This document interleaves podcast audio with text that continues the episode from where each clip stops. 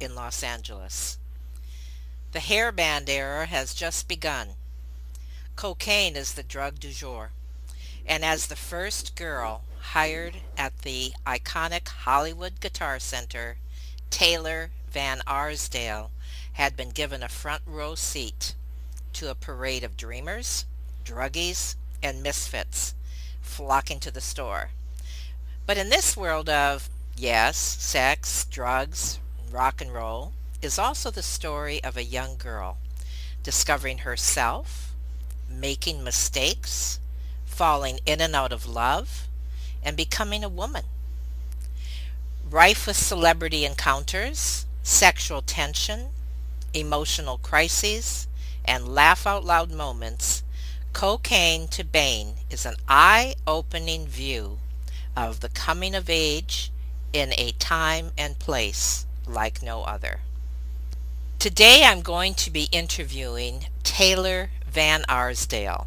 She is a visual storyteller, an author, an artist, and photographer. She has a great sense of humor. She has an intriguing story. And this was just the beginning. Stay tuned. Have you ever felt like giving up, quitting, throwing in the towel? Welcome to Never Ever Give Up Hope featuring Carol Graham. She's an author, health coach, and motivational speaker. Backed into a corner multiple times in her life, Carol shares with you stories on how she overcame some of the toughest obstacles a person can go through in life, but refused to give up hope. Rather than admit defeat, an opportunity was presented, and it involves each and every one of you. Carol will feature spectacular guests who will share their messages of hope, encouragement, and their inspiration to prove why life's adversities only make you stronger. And now, welcoming the host of the show, here's Carol Graham.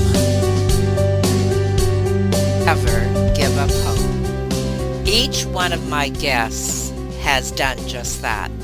No matter how difficult the circumstances that they were facing, they never gave up.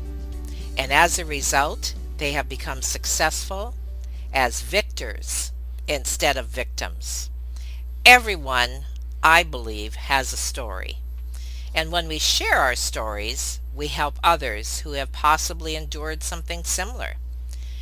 Each one of my guests gives encouragement and tips, and each one is unique.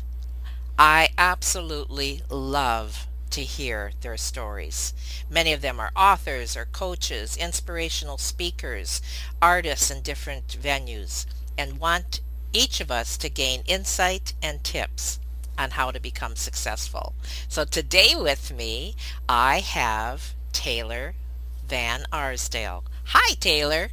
Hi, Carol. Thanks so much for having me on. I, I absolutely love your show and I listen to your um, other podcasts and I'm really, really uh, honored to be here. Well, thank you. That that's always um, so nice to hear because not everybody shares that. So I really appreciate that. Thanks a lot, Taylor. Okay, so let's start with what happened to you in the fourth grade when you wrote a sci-fi story. Wow. Okay, so it, it's pretty interesting. Um, when I was a kid, you know, I was an only child, so um, I had I didn't have a whole lot of friends, and I um, I went to school and I was taller than most of the kids in my grade. So, you know, kids will find any reason to pick on somebody. So I was called gawk mm. and you know um, tall one and like i mean they had these ridiculous things that they would call me but it got to the point where it was so bad that um, you know i think in fourth grade i remember my teacher you know told my mother that i was having problems because all the girls were picking on me and um, she ended up because they would they would like throw paper at me they would like you know tear off sheet you know paper and roll it up what? and then yeah they would throw spitballs or whatever they're called you know so um, she moved my desk away from everybody else to in an in an effort to kind of help me, right? So I was facing the wall and she told my mother, I don't really remember this very much, but she told my mother that I took my desk and I turned it around to face everybody, like to basically say, screw you, you know. So I, during that time, of course, I was always writing and I wrote a story about me and my dog. I had a dog by the name of Gabby, and um, Gabby was my best bud. And in the story, it was a sci-fi, and we went into space. And at some, I guess at some point in the story, so you know, um, mm-hmm. I uh, myself and the dog, we basically died in space. Like we were out, we were lost in space, and you know, the world had turned black, and you know, the dog died, and I died in space. Like it, you know, I don't even know how the dog got in a spacesuit, quite quite frankly, but like you know, we were out there, lost in space. So um, my teacher brought it to my mother and said, you know, I think your daughter has some problems. Like she was worried that I was not, you know, um, psychologically all well, you know. But I mean, I think pretty much it was just because, you know, kids were tormenting me so much. I just wanted to get off the planet. You know what I mean? Right. And you know, but I also had the foresight to know, like in my story, like we didn't have any food and we ran out of oxygen. So like in fourth grade, I was already thinking about sci-fi's and you know what the problems would be in space and wow. you know so um, but I always had a love of sci-fi. My dad and I used to watch all kinds of sci-fi movies, and you know, I, I just remember that those movies having such an impact on my life as a writer. So, and then what happened after that when um, you? I think I believe the teacher contacted your parents, correct? Yeah, she contacted my parents. My mother was like, "What's the story you wrote?" and and she's like, Are you okay? Like, my mother was like, I remember my mother talking to me, going, Do we need to have a conversation? Are you all right, honey? And I was like, Yeah, I wrote a story. And I'm like, it, it was just so foreign to anybody in my family because, you know, my father was a machinist and my mother was a homemaker. You know, I mean, they didn't really have creative and, you know, aspirations. So, you know, mm-hmm. I think, you know, but my mother I mean, my mother knew that I was a different kind of child because, like, she sent me to camp, and um, you know, all the kids were playing on the playground, and the camp counselor was like, "Your daughter is picking flowers and trying to figure out what flowers are which, and smelling all the flowers." like, really? How interesting! Yeah. Oh my goodness. I was always like, I wanted to just like be with nature, mm-hmm. you know. And when I was a kid, I think I probably would have made a good scientist if I had been guided in that direction, but you know.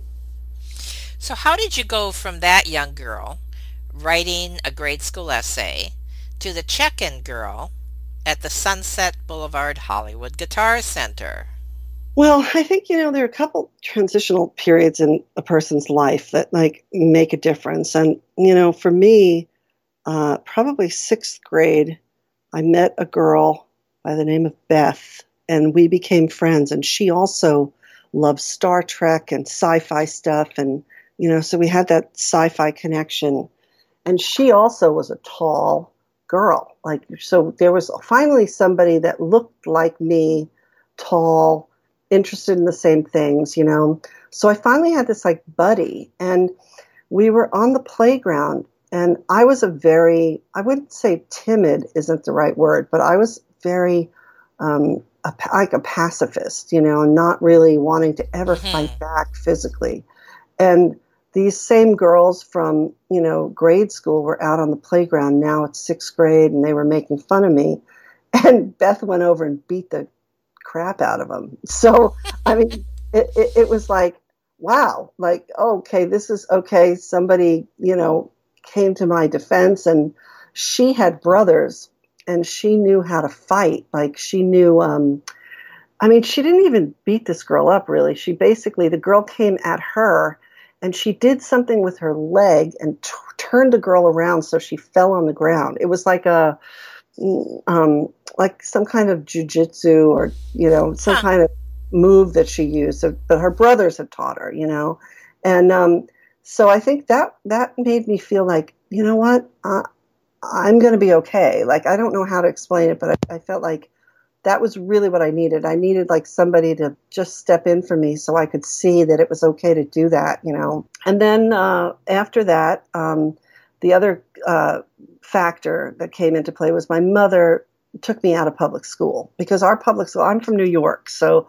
we had a. I was in a really rough public school. We had a lot of um, gang activity and stuff, and you know, there's a lot of drugs and such. And my mother's like didn't want me that, so she put me into a private school, and I really thrived at that private school. I made a lot of great friends. It was all girls.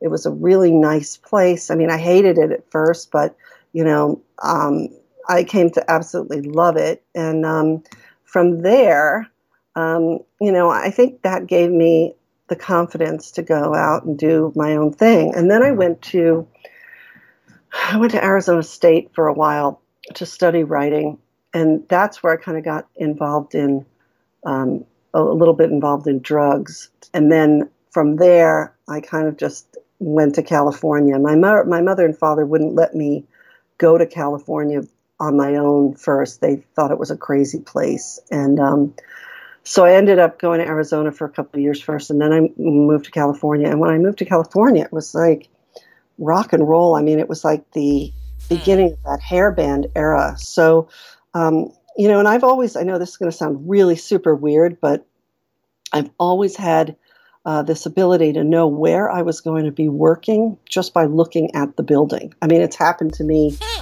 multiple times. It happened to me when I got a job at a production company called Barry and Enright. It happened to me at HBO. I knew I, I saw the building and I knew I was going to be working there. And it happened to me at Guitar Center. And Guitar Center, uh, we were just driving by Sunset. I actually took a wrong turn um, to get to the Sunset Strip, which I was going to every night to go to the Rainbow and the Roxy and hang out all, all these clubs. And I took a wrong turn because I had been living in Sierra Madre.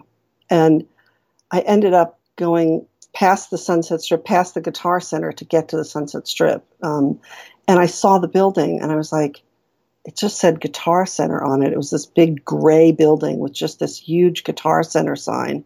And I, I thought, you know, I didn't know it was where they sold guitar. I didn't even know what it was, you know, but I thought uh-huh. I need to I need to work there.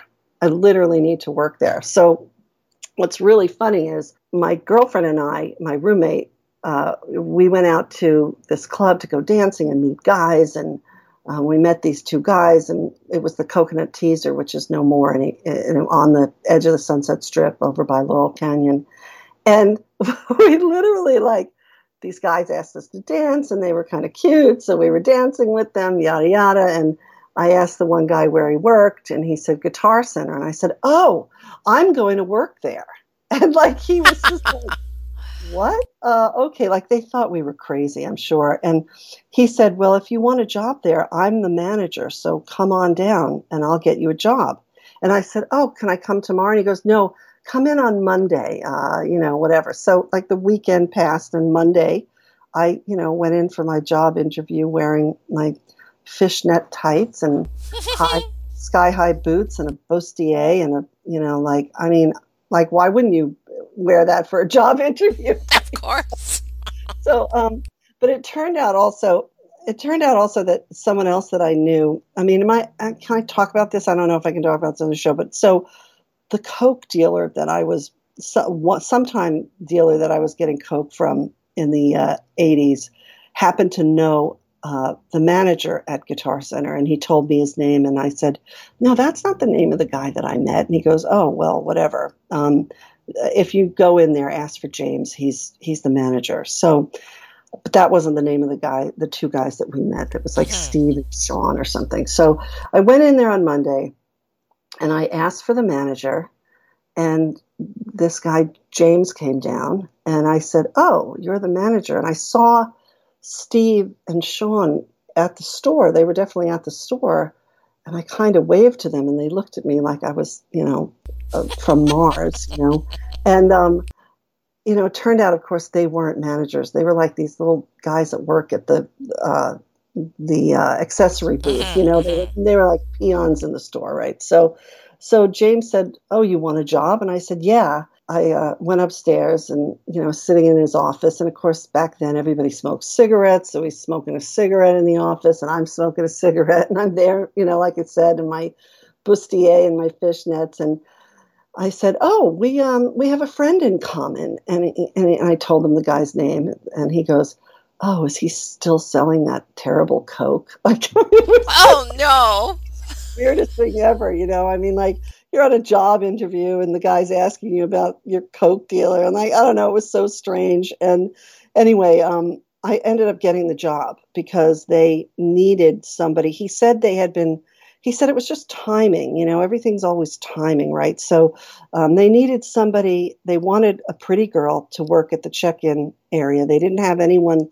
monitoring who was coming in and out of the store. So I was literally, I mean, they, they jerry rigged this like table, a card table, and, you know, there wasn't even anything there. And um, my first day at the store, uh, you know, they were like, you answer the phone. Here's how you answer it. Uh, if I if anyone calls for me, tell them I'm not here. I mean, like it was this insane place, Carol. I mean, really, just everybody was doing coke back then. Everybody was, you know, doing something. And like, anyway, that first day, there was a guy that walked out of the store, and he was supposed to show me his receipt. And of course, I asked for it, and he he didn't show it to me, and he ran out with this like beautiful guitar, and I I ran after him, and I jumped on his back Literally. Oh my goodness. You know, they all came out and they're like, she, she it was like a $5,000 guitar. And, you know, I saved it from getting stolen. And they were like, you've got the job. And that's pretty much how my life has been ever since. Like, oh my word. That's an incredible story. Thank you for sharing that. So how, how long did you stay there? I was there a year. I was pretty much there for a year. I, I, I could have stayed on, uh, but I was, you know, you have to also know that like I wasn't um, desperate for work, so to speak. Like um, my family background, you know, we were wealthy at the time, and um, you know, I I really just wanted a part time gig because mm-hmm. it was mm-hmm. fun. Everything was just sort of fun, you know. So um, I was there part time, and they wanted me to go on full time, and I didn't want to, and they were changing over. So I, you know, I left basically because I was like, no this is not fun anymore, you know. And a lot of the people that I knew we were leaving, and the corporate structure of the mm-hmm. place was totally changing. So, you know, yeah, about a year. First girl there. Interesting. Now let's fast forward a little bit. Sure. And as like many of us, who especially those who are guests on this show, have a point in their life when they felt hopeless or helpless. And you shared with me uh, something about, I'm not sure what point in your life this happened, so share that. But it was had to do with your husband. So let's fast yeah. forward to that. So, so it's interesting. So I met him. I met him at the tail end of my um, journey at Guitar Center, actually. And, um, you know, he was a musician uh, by day, but he was also, uh, by night, sorry, but by day he was a developmental engineer at Hughes Aircraft. So he was a really smart guy. And he was a really good person in a lot of ways. He was so unlike me in so many ways. Like he didn't drink, he didn't smoke, he didn't do drugs. Um, while I was with him, you know, I stopped smoking, I stopped, you know, I stopped doing coke like after the after Guitar Center, so I was like that was like maybe about a year in my life, and then, um, you know, I feel like I I just became a better person. I you know I started working at HBO. I you know had a stable job. You know I was thinking about going back to school, and then you know we were together pro- probably about ten years altogether, but I think you know we were only married for four years, and then he committed suicide. So oh, that was really a very devastating time for me because it was like everything I had known and thought was, you know, going to be in my life. I mean, we had just bought a condo uh, in a beautiful neighborhood. Like it was like everything was kind of going really well, you know. And then I even had my own band at the time. And you know, it turns out he was a very depressed person. In fact, it's funny because you know, when people came to his memorial service, you know, they said, oh, well, we always knew he was very depressed. And I never saw it, you know, I never, really? I guess, Yeah, because, you know, when he was with me, he wasn't depressed, you know, but I don't know. I, I guess he had apparently his brother had told me that he had tried to commit suicide when he was in high school. So that I guess that always lingered there, but it's like, mm-hmm. well, you know how you know how it is when you're in something, you don't see it. You know what I mean? Like right. when, when you know. So these were people that he either worked with or had experiences with that knew him in a different way than me, and you know told me later. But maybe he should have been on medicine or something. But like they didn't really back then. Mm-hmm. They didn't really have that, you know. So that was a really challenging time. HBO was awesome. They gave me like I think I think I took three months off of work, you know, um, paid leave, and and that was really helpful. But then when I got back to work, uh, it was weird because I just don't even remember that year. Like I, I literally like uh, it's funny. I was actually looking at my diary from a friend of mine who was helping me after he passed away, and you know I had some movie ticket stubs, and I was like I don't even remember going and seeing these movies. Like you don't mm. like you're just checked out. I I do remember going to work every day and I would drive to work and then I'd pull in, I'd go upstairs because we you know, we were in a high rise and I'd sit and I'd type stuff at my desk and and then I'd go home. And I don't remember like you're in a daze for so long, you know. And I think I think I finally you know, I went to a therapist because HBO was like, oh, we'll pay for a therapist for you. So I went to this therapist, and I don't know anything about therapists, right? So I go into this therapist, and the therapist is a quote Freudian therapist. So I don't know if you know about different therapists. I didn't at the time, but Freudian therapists do not talk to you. They right. just they sit there and nod. And I literally went to her, you know, for quite some time. And I, hmm. I would tell tell my friends, I don't know what's going. I don't know what I'm doing. Like I, I needed some guidance. I just finally got to the point where I was just like, I was done. I was a little irritated. But when I say irritated with her, you know, I mean with the right, process right. of that. Um, and I went to like you know a suicide therapy group, and that was distressing because you know these people there, they were mm-hmm. like they would tell you a story about like oh you know uh, my wife committed suicide or my son committed suicide. And then they'd start telling you about themselves, and you'd be like, oh, well, if I lived with you, maybe I would too. you know, no. it was just brutal. And I'm like, I got to get the hell out of here. Right. So I, I think at some point after a year, you, you just like go, okay, this is the way it is now. He is not here anymore. Now you have to, yeah, you have to go on. I also had a lot of guilt. Um, I was wondering about that. I had a ton of guilt. And that manifested in a terrible way for me because what happened was I got involved with a guy about a year, I guess a year and a half later after he passed away, who was a really bad person. I mean, really bad. He was like a he was like a grifter. I've never experienced anything like this in my life and would never want to again. And he literally almost killed me. That man was so bad. He would do things like like he got my codes for my 401k. He took all my money out, you know, oh like he would just do horrible stuff. Like I, I had nothing. By the time I, I kicked him out, you know, eight years later, um, I and I found out he had cheated on me and done all these horrible things, and then took my money, and you know, I had literally had nothing, and I had to basically hmm. do any kind of work. So I, I took I took work. I think I had gotten a real estate license at that point. I can't remember. I did something because the writer's strike had happened, and I was afraid I wasn't going to be able to write or something. So I, I did that. And then I basically just took jobs in property management. I took all kinds of like little jobs here, jobs there. Got the strength to get rid of him, get him out of my life. And that was a great thing. That was the best thing. And then I just continued on. I mean, you have to, you get to a point where you have to continue on. Now, my mother, my mother got sick during that time and with cancer. You know, and that was really hard, but I see now that like my husband's passing allowed me to be able to help my mother and take mm. care of my hmm. mom. Interesting. You know, you know, you ask how people survive these things and how they find the will to go on. So my mother was a great person because she never told me I couldn't do things. She never told me I wasn't good enough. She always told me I was the best and you know, you're amazingly talented and you can do this and you can do whatever you want and you can be whatever you want. And she always encouraged me and always made me feel good, you know, and that having that grounding was so helpful, you know, because I, I don't think I could have gotten through it if I had been told all along I was no good. I mean, you need that in your life. I think if people need that, you know, to hear that. I always feel bad when I hear about kids who their parents right. didn't love them, you know, or or treat them well. No, they have no idea what the damage they're actually doing, and that that's the saddest part, I think.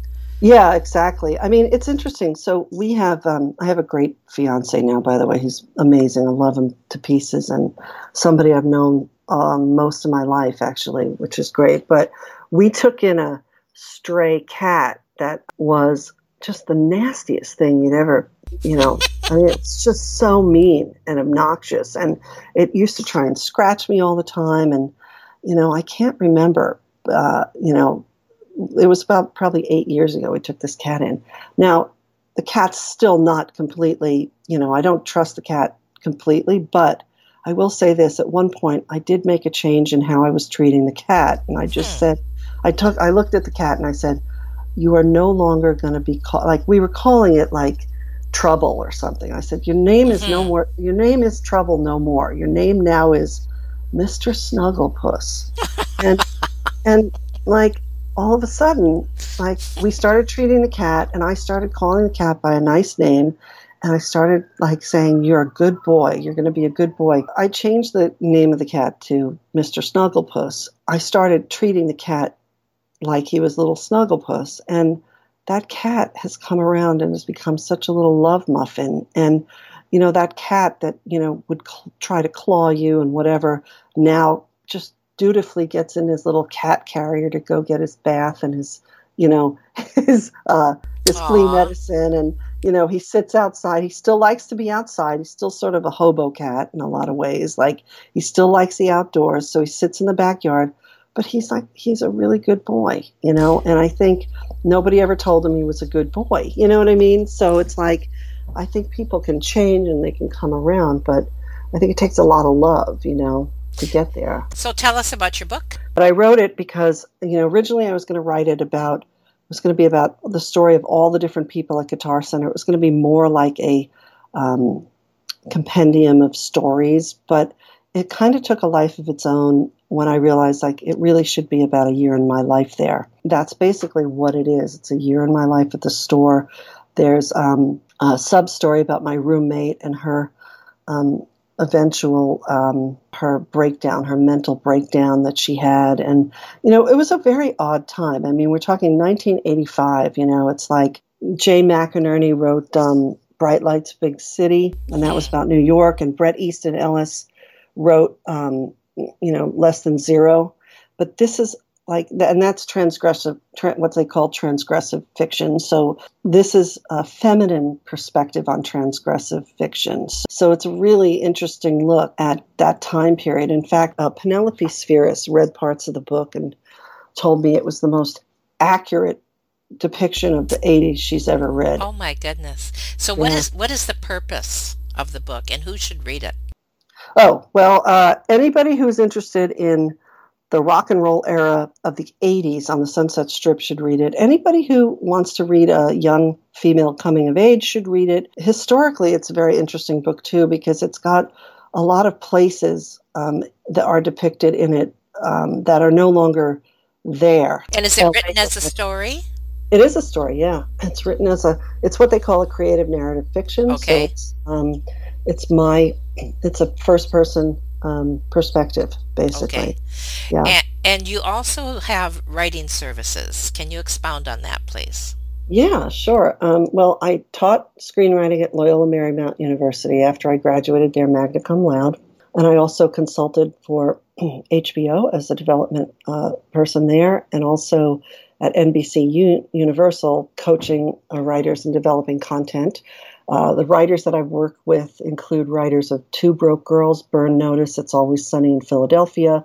Um, I worked on uh, at HBO. I worked on the Golden Globe uh, winner introducing introducing Dorothy Dandridge and um, uh, Don King, Only in America. Um, so I've actually helped people get their scripts in great shape. I've helped people with their books, um, copywriting and branding. I mean, anything about that um, I do, and that's all on my website, uh, TaylorVanArsdale.com. Yes, that that'll be in your show notes as well. So if anybody okay. wants. Now, tell me specifically what services you offer. I do writing services for screenwriters and for novelists. So okay. we have all kinds of script development services and, um, you know, reading and consulting editorial services. You know, it really runs the gamut. It's all on the website, uh, which is taylorvanarsdale.com. Perfect. So, novel to script adaptation, editing, ghostwriting, um, marketing, and ad copy. We do it all. I do it all. I Everything. Say. Wow. Yeah. That's that's incredible. Did you screenwrite a movie that was produced?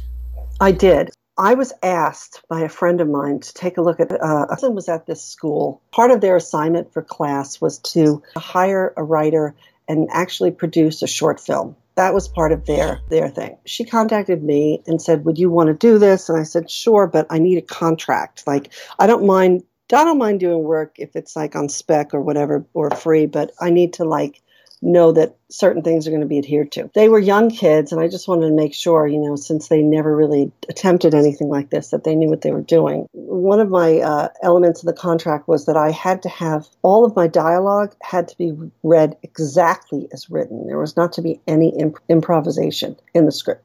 And they agreed to that, which is good because, you know, a lot of times people take the writer's work mm-hmm. and they just change it, right? So that was one thing. And the other was that I would be a producer on the project. And they agreed to that too. What happened was they, they shot this. I wrote it. I interviewed the three of these kids who needed to be a part of it. They were all actors at Pace University. So then I wrote the script. I interviewed them, and the the the parameters were it has to be about them. Like they can't play like an older person or a wizard or something. It has to be mm-hmm. like of them as they are. So I interviewed them, got a sense of who they were as a person, and then I wrote this short film based on that. And it's like it's a it's a quirky kind of dark comedy.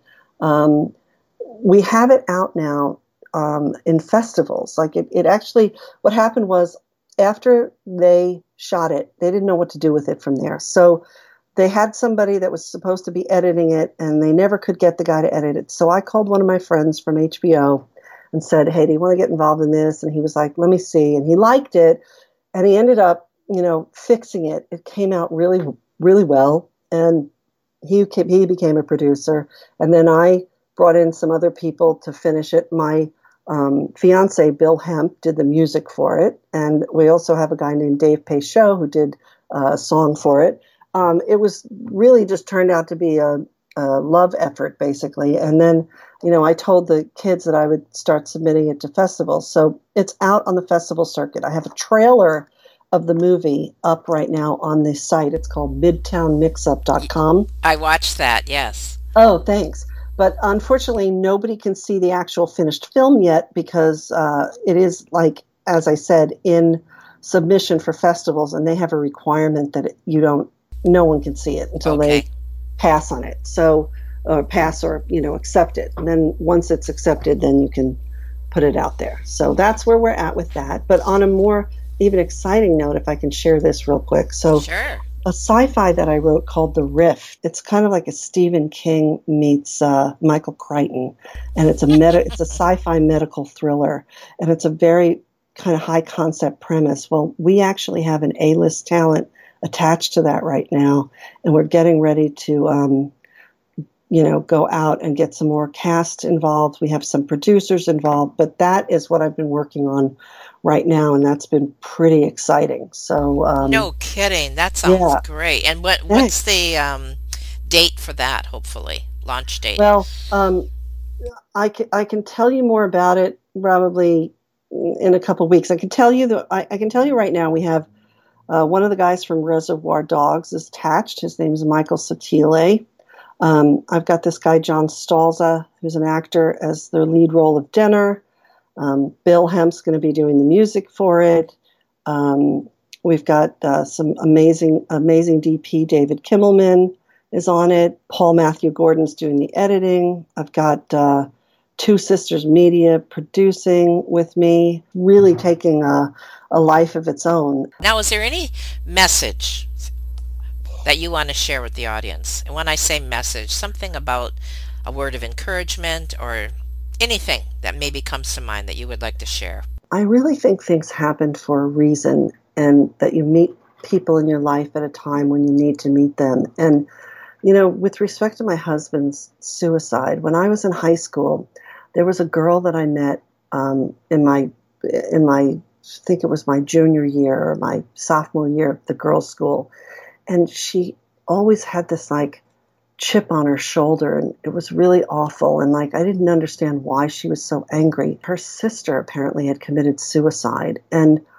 she had this quote. I know this sounds so corny, but she had this quote from a song and it was in every moment there's a reason to carry on. And I can't even remember the song. I think it's I can't remember what the name of the song is, but um, that message to me is really important because it is like time and how we respond to time and things that happen in our life. We have to know that it's transitory and it's not going to be like that forever. So, you know, your life can change on a dime, literally. Could be really great or could be really bad, but something's going to happen.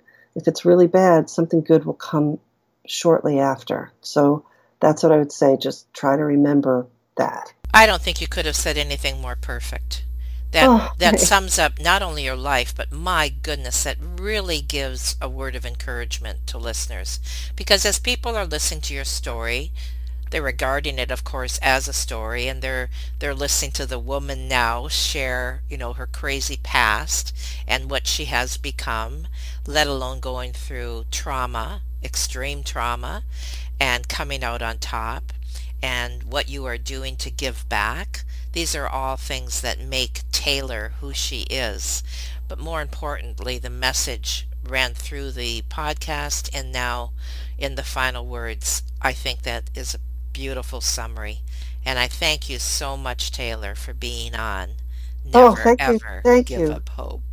Thank you for having me, Carol. Thank you so much. It's a pleasure. Absolute pleasure.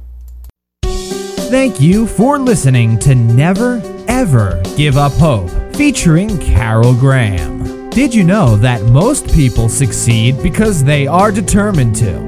Quitting was never an option. Carol loves your comments and will respond to each one.